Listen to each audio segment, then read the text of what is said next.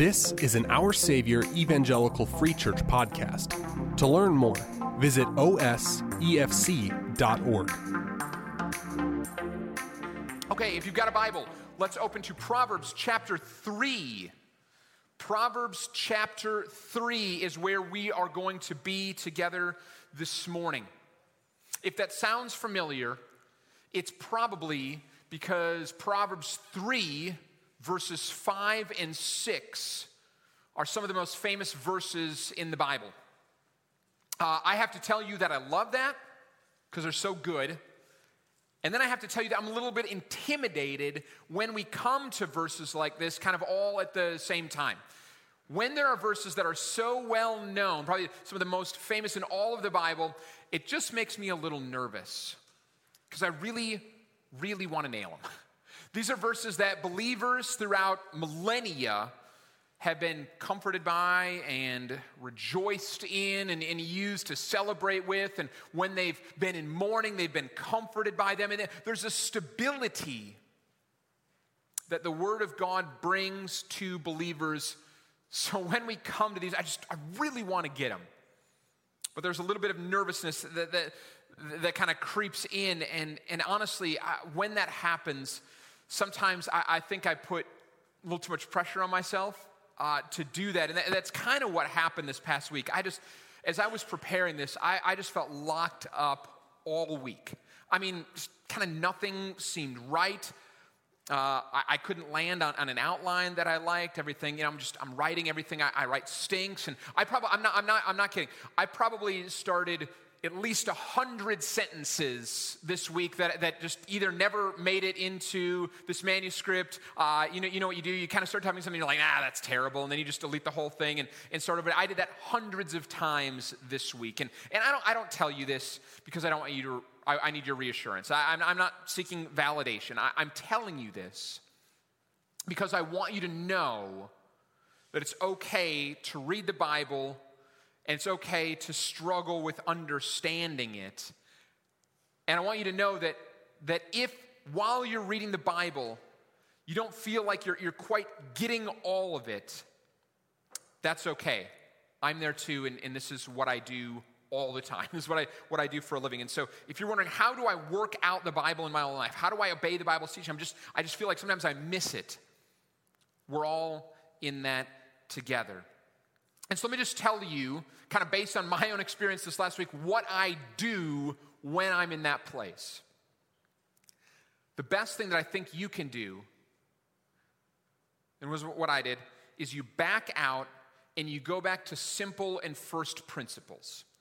So you basically just back out and you say, okay, what is the simplest thing that this is definitely saying? Go simpler. Most of the Bible is actually really simple. It, it, really is. There are complex parts, I'll admit that. Most of the Bible is really simple. It's, it's got a simple, pure message. The commands of the Bible are clear. The worldview of the Bible is really easy to understand. Core message of the scripture is, is really, really accessible. So when you're struggling to understand, just back out and start there.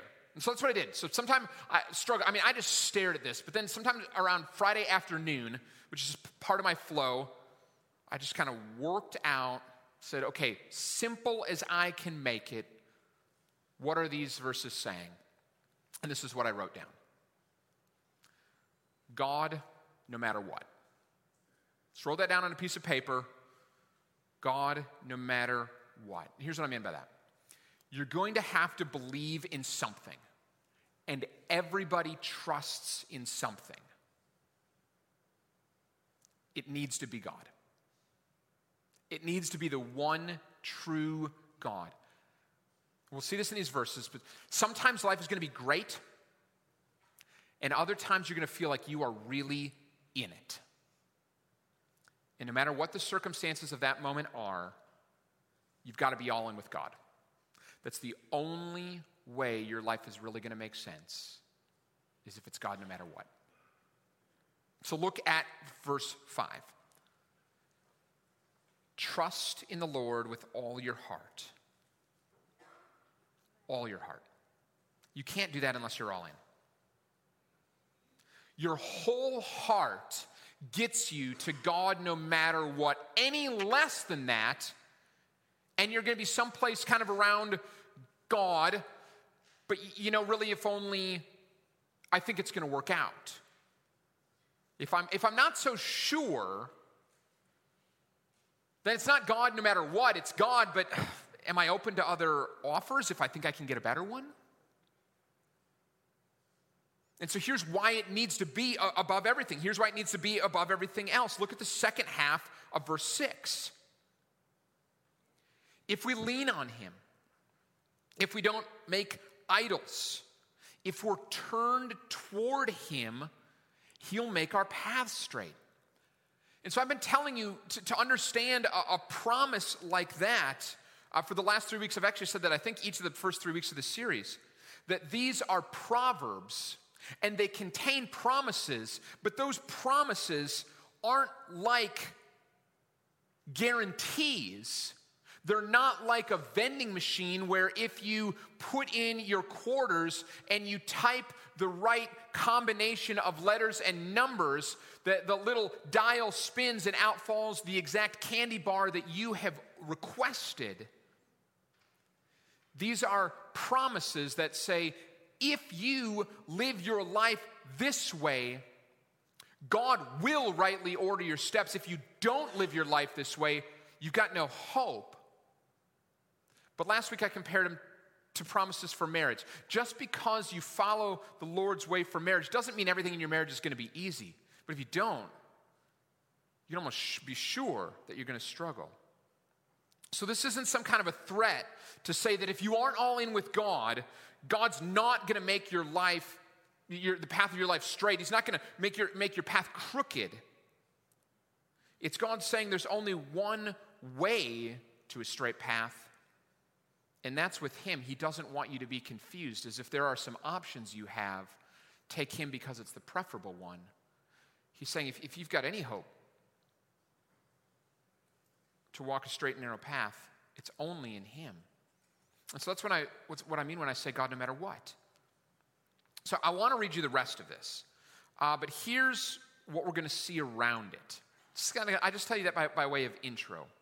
Uh, the first part of these verses that we're working this morning, verses 1 to 8, are, are going to teach us how to live with, with God above everything else. And then we're going to talk about what happens when we do. So these are four, there are four of these, four, I'll kind of call them actualities from a wise father. Just this is how it actually is.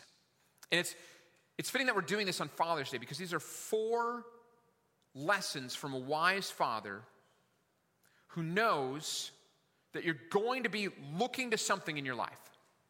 Everybody looks to something, and it needs to be God.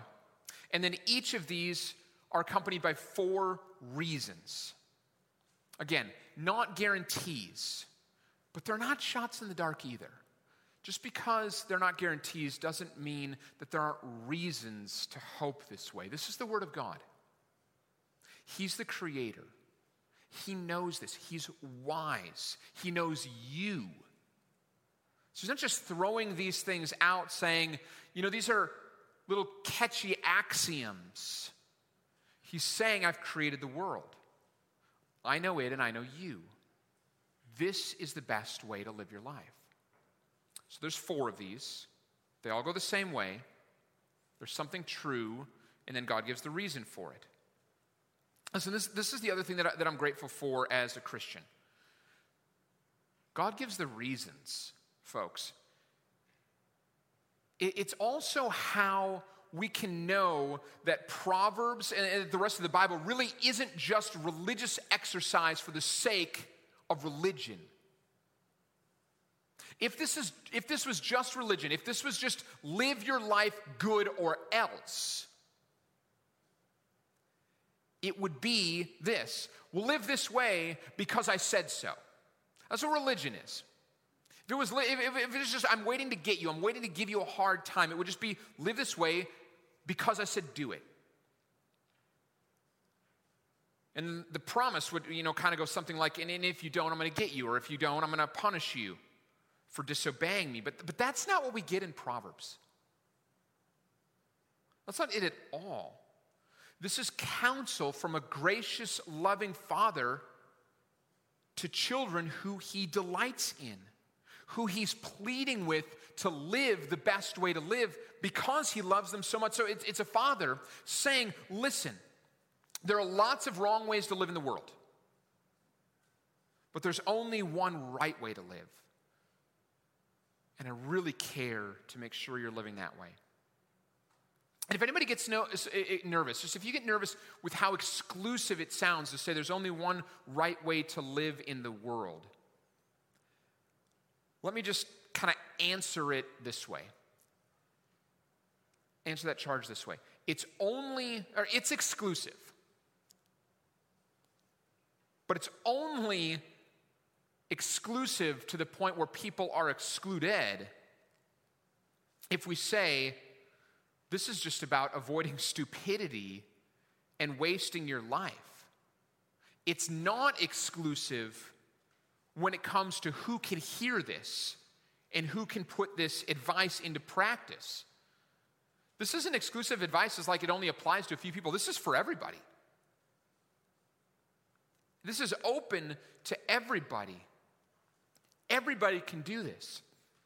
What's more, because of who God is and what He's like, everybody can try this. They can fail at times to live this way, but God is gracious and merciful, and He's kind and He forgives, and He gives more chances. And so everybody can read, anybody in the whole world can read the book of Proverbs, can say, I hear and I see and I read this advice and I want to take it, and, and this is the best way to live. But even when I fail to live, if I come in the name of Jesus Christ and say, I failed again, Lord,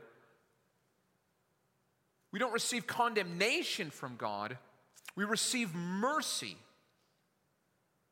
and yet another chance. So, this isn't just good advice, this is gospel life.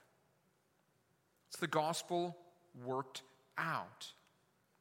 And so, just like the gospel is hearing the call of God and being free from the bondage of sin and fully alive, this is actually the same thing in the book of Proverbs. It's not a threat. But if you don't live this way, what God is saying is you're going to miss out on the best parts of life. So there's four lessons, each with the reason why we should live this way, why we should listen. Uh, and then following that, there are two extremes. We're going to kind of play this out in two extremes at the end, both challenging in their own ways, both difficult circumstances to trust God in, but kind of working that out in the real world. So we're not going to read the whole section at once this morning. I, I just kind of want to work each of these. I'm going to read the first couple, I'm going to do the last two together. But first, what is the teaching, what is the lesson, and then what is the reason. So let's start at the beginning of Proverbs uh, chapter 3. Put your eyes there if you've got it. If you don't have a Bible, if you didn't bring one, use the hardback black one in the Bible in front of you. I want you to read these things for yourself, especially in the book of Proverbs. So good to have our eyes on these things. Proverbs 3 1. My son, do not forget my teaching, but let your heart keep my commandments. For length of days and years of life, and peace they will add to you. So, this first one is a good place to start seeing the, the instruction and then, and then hearing the reason. So, it says, Keep my commandments, because when you do, it leads to peace. A couple of things to just increase our, our understanding of, of what's being said here. First, when you read, Keep my commandments, your mind probably substitutes keep my commandments for obey my commandments. And that's not wrong. It's not wrong if you if you just to say obey my commandments, but what, what we could also translate this word keep as as guard. Keep makes more sense in the English, but the Hebrew, this was originally written in, has the sense of guard yourself with my commandments. And again, notice where this starts. my son.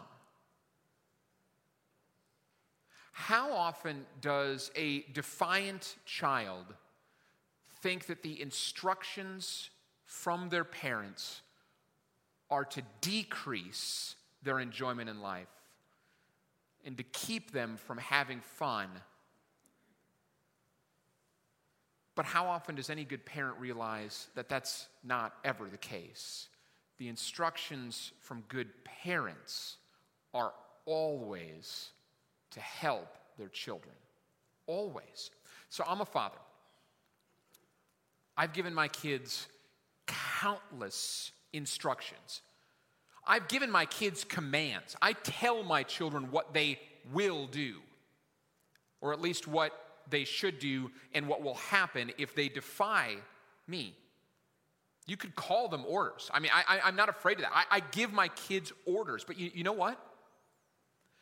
I've never told them, ever in my entire life, I have never told them anything, ordered them to do anything because I wanted their life to be less fun. I've never done that. I've never said, you know, looks like there's some fun breaking out here. We better put a stop to that with a few rules. I like having fun. When I tell my children to do something, though, it's because as a father, and honestly, I think I'm a pretty good father. I'm not perfect, but I think I'm a good one. As a father who has my children's best in mind, I tell them things because I can see what their behavior, this decision path that they're on, I can see what they're doing is going to lead toward. And I want to help them. Sometimes it's as simple. I mean, parents, we, have had this if you do that, you might die. You know, so don't do that. So that as simple as don't run into the street. It's not because I don't want you to have fun and you might have fun in the street, it's because you might get hit by a car and die in the street.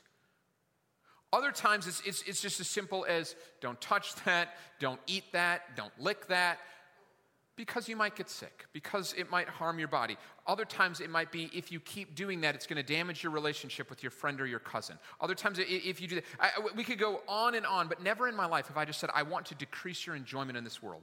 So do this.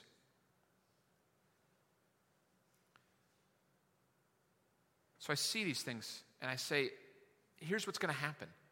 In one way or another, there is going to be a breakdown of peace in their life if they continue on this path. Things will be harder. And so I say, here's my teaching. Here's what's going to bring peace. And peace is the point of the whole Bible. Peace is the heart of the gospel. Uh, maybe you've heard the, the Hebrew word shalom. It's just a, it, it's a word that, that means peace, but it's not just quiet or calm or maybe the, the absence of conflict. Shalom is total rest. We need first peace with God because our, our, our, sin is actually a declaration of war against Him. And the Bible says it puts us at enmity with Him. And you may not that feel that way, that, that may not be your intention. But when you're sinning, when I sin, what we're really saying with each defiant action is, I don't want you to be God anymore. I'll take it from here, thank you very much. And so God makes peace with us, and He breaks down the wall of hostility through Jesus Christ. Because of sin, we don't have the ability to make peace with God ourselves anymore. And so God sends Jesus, who's the ultimate peacemaker.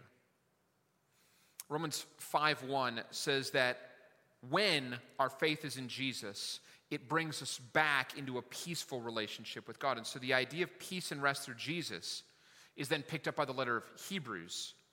And really, that's what Hebrews is all about, is how to have peace and rest in God.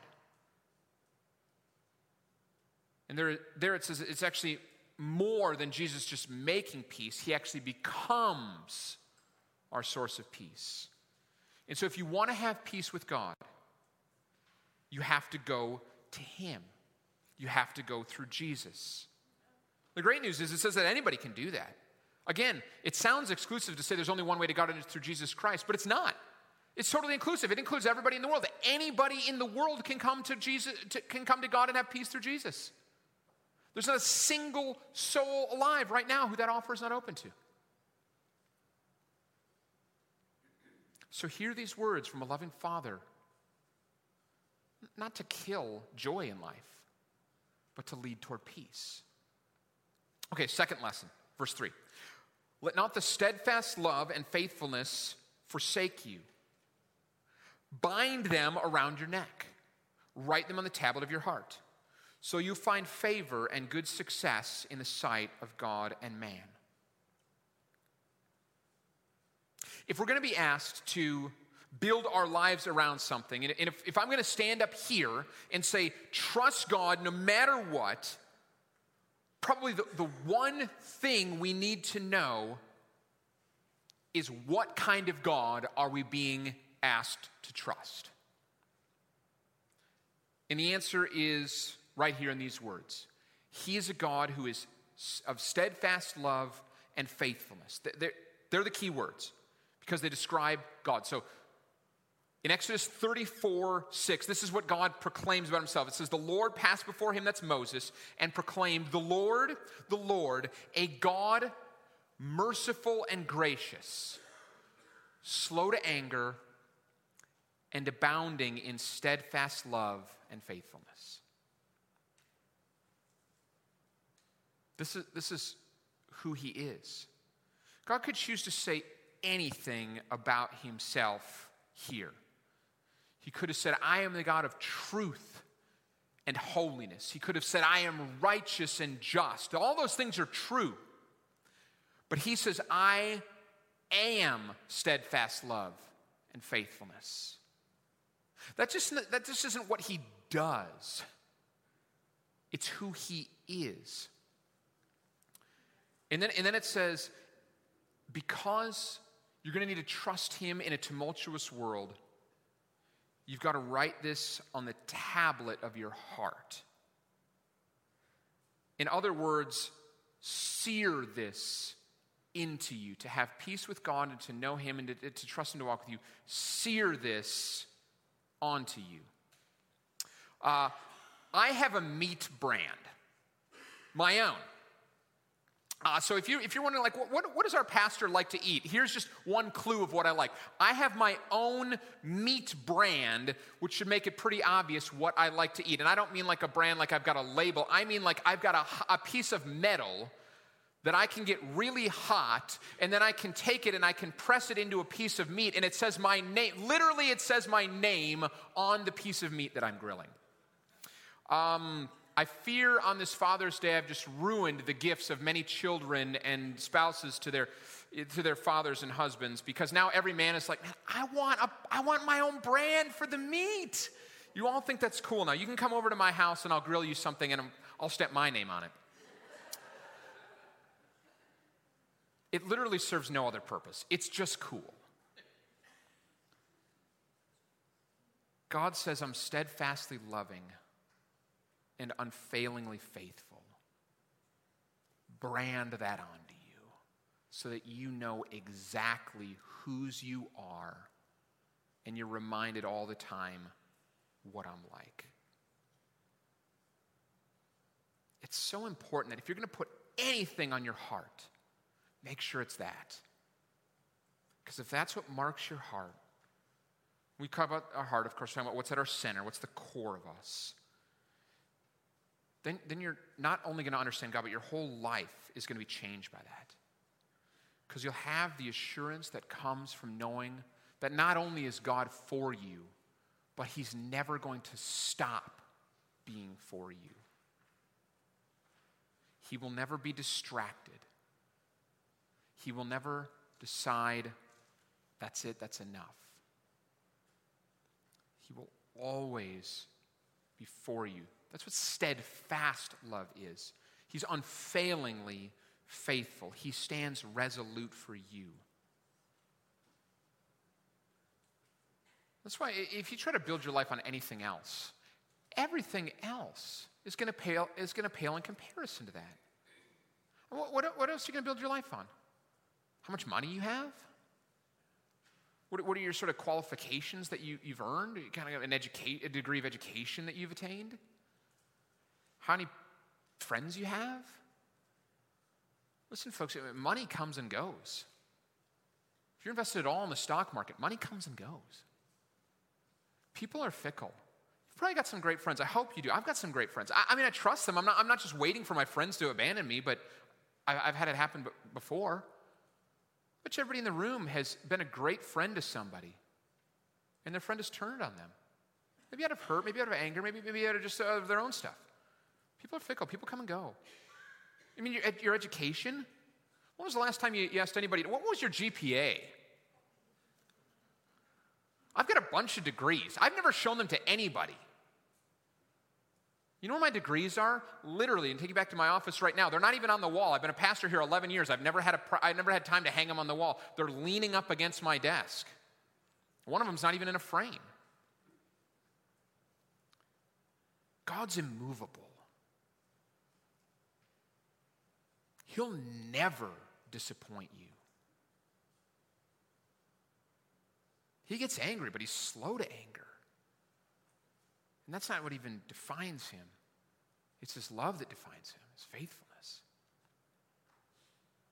So, how does this translate into, into finding favor and success with God and man? Because that's what it says. So, you'll find favor and good success in the sight of God and man? Simple. Your definition of success changes. If you define success by the things of this world, that's all. Uh, you'll, you'll rec- the Bible says you'll receive your reward, but it'll be temporary and it'll be small in comparison. You're going to be easily moved because those things come and go.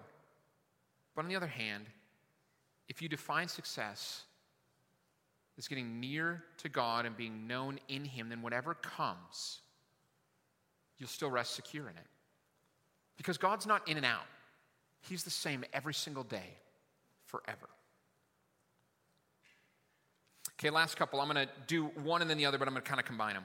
Uh, Proverbs 3 5. Let's, let, us let us actually read this this time. So trust in the Lord with all your heart and do not lean on your own understanding. In all your ways, acknowledge him, and he will make straight your paths. Okay, so we've already, we've already talked about this a little bit. Here's what I want to do I, I just want to ask you a few diagnostic questions.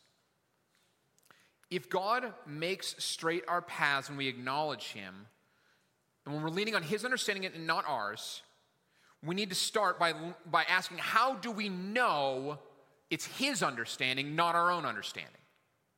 And the best way to know what God thinks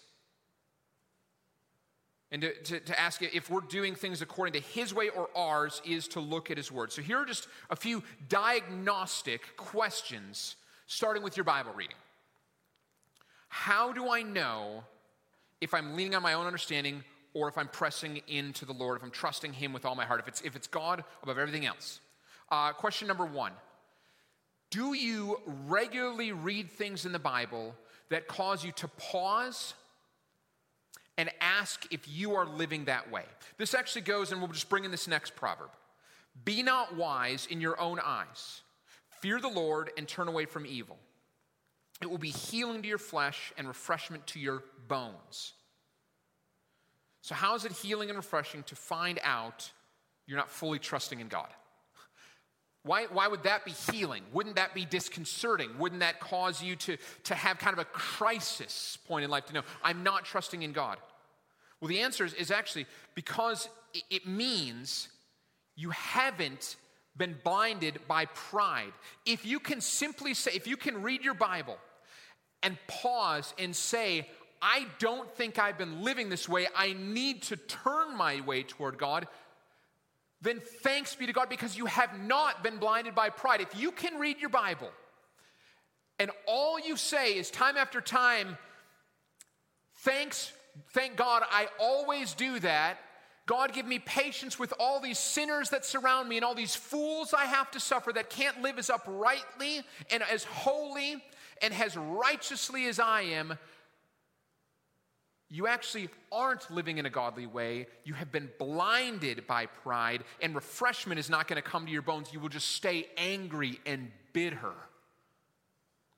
So it is actually very good to be able to read your Bible and to conclude that you have some work to do. It actually means it's working. If you're reading your Bible well, you're going to rightly conclude that much of the world is not acknowledging God in all their ways. Absolutely. But you'd better be able to put yourself right along in, the, in there as well, or you are being wise in your own eyes, haughty in your eyes, is where it says another place in Proverbs. So here's another question Do you think that every interpretation of Scripture you have is correct, even when you disagree with others who love God and His Word?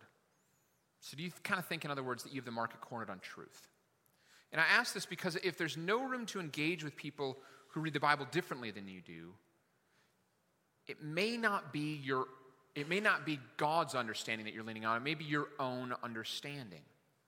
And again, that's not humble. Uh, so there are things that are clear in Scripture, and they're just not up for grabs. All Christians agree on this.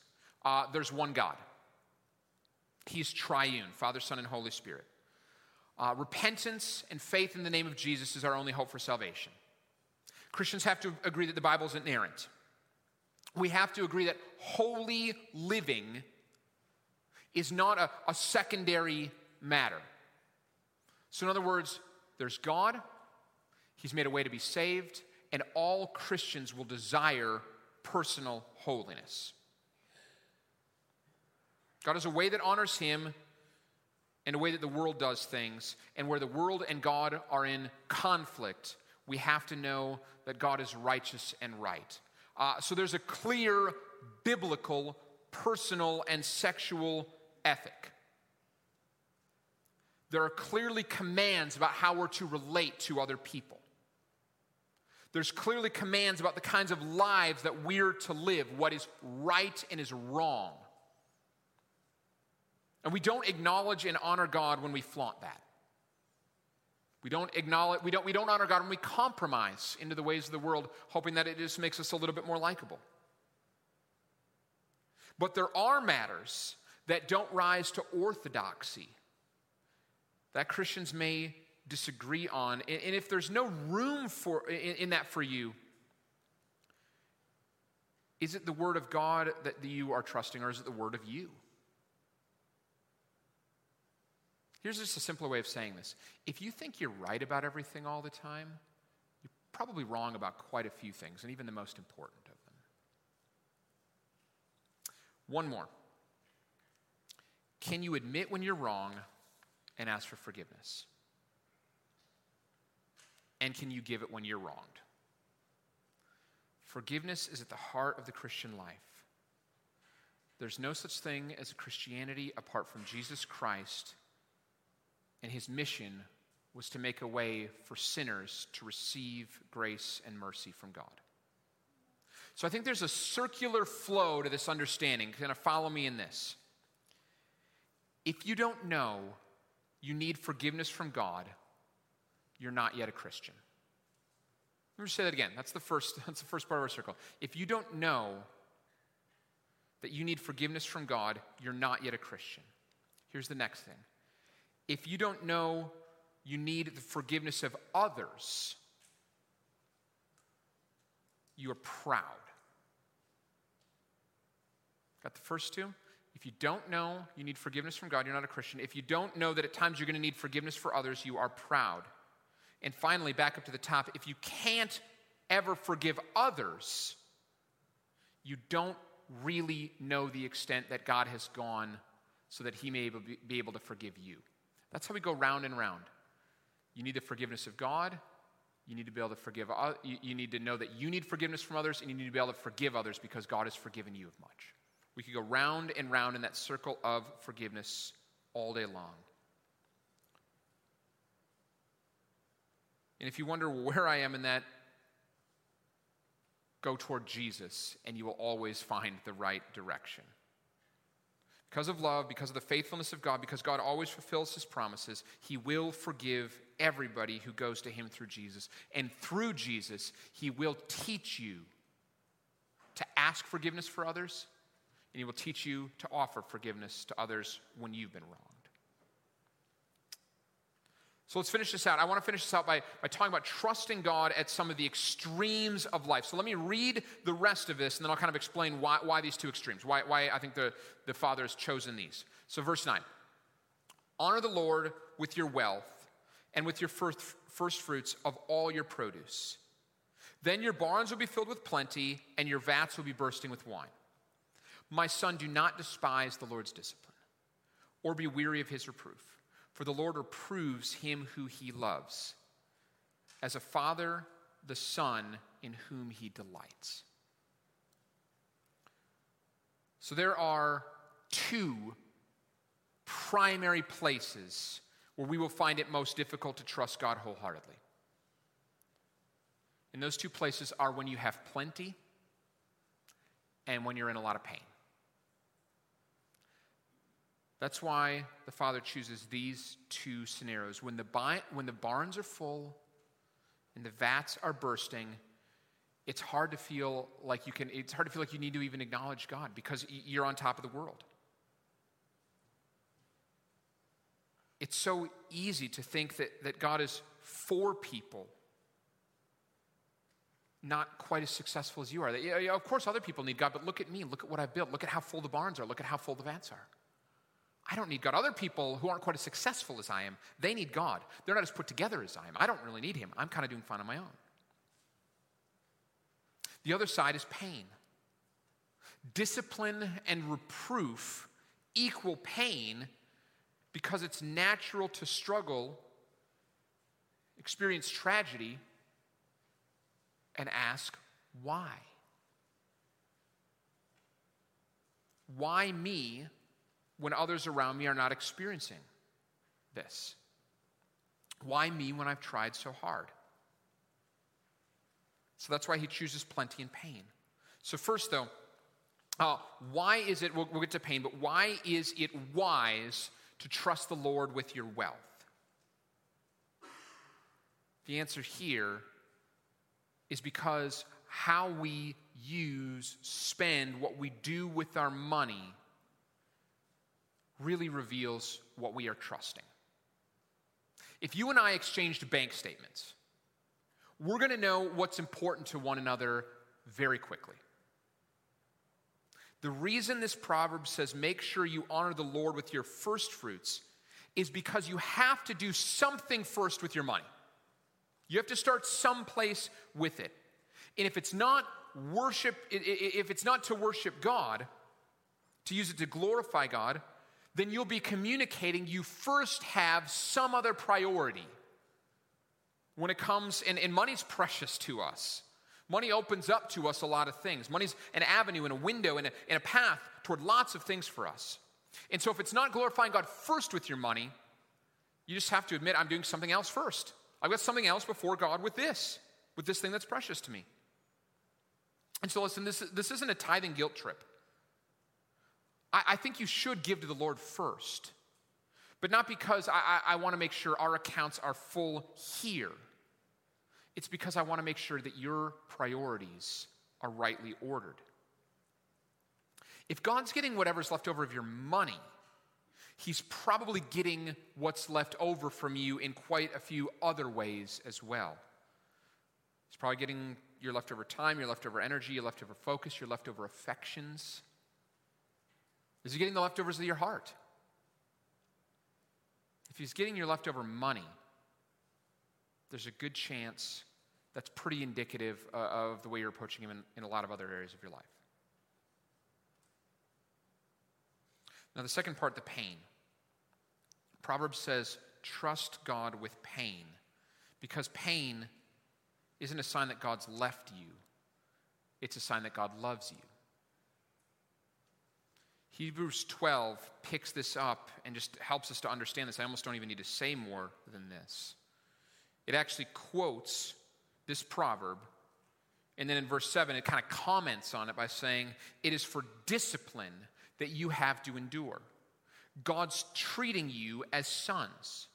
For what son is there whom his father does not discipline? If you're left without discipline, in which all have participated, then you are, then you are illegitimate children and not actually sons. So let's come back to this. I already told you this. I, I'm a father.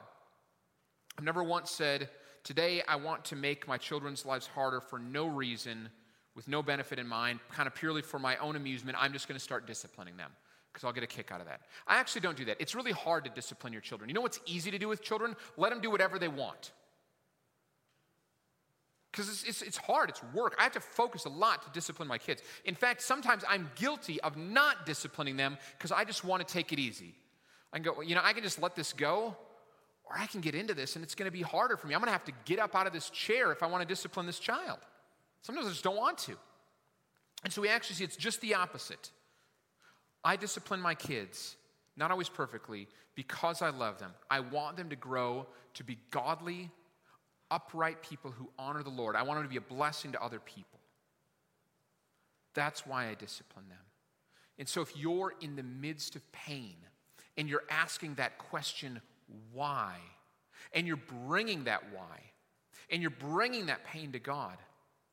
The answer, though it may be difficult in the moment to see and to understand, is God has brought you to that place for your good so that He might teach you, so that He might grow up in you trust in Him. Look at the plenty side of things. It's so easy if we never have discipline, if we never have hard circumstances, if we're never forced to trust God, it's so easy to just forget Him because we feel like we don't need Him. But when we feel like we've got nowhere else to go, that's actually the grace of God, brothers and sisters in Christ. That's the grace of God saying, I've taken away all the things that you might try in the world so that you might clearly see that I am the only thing. If your problems are in the world, you need something beyond the world for your problems.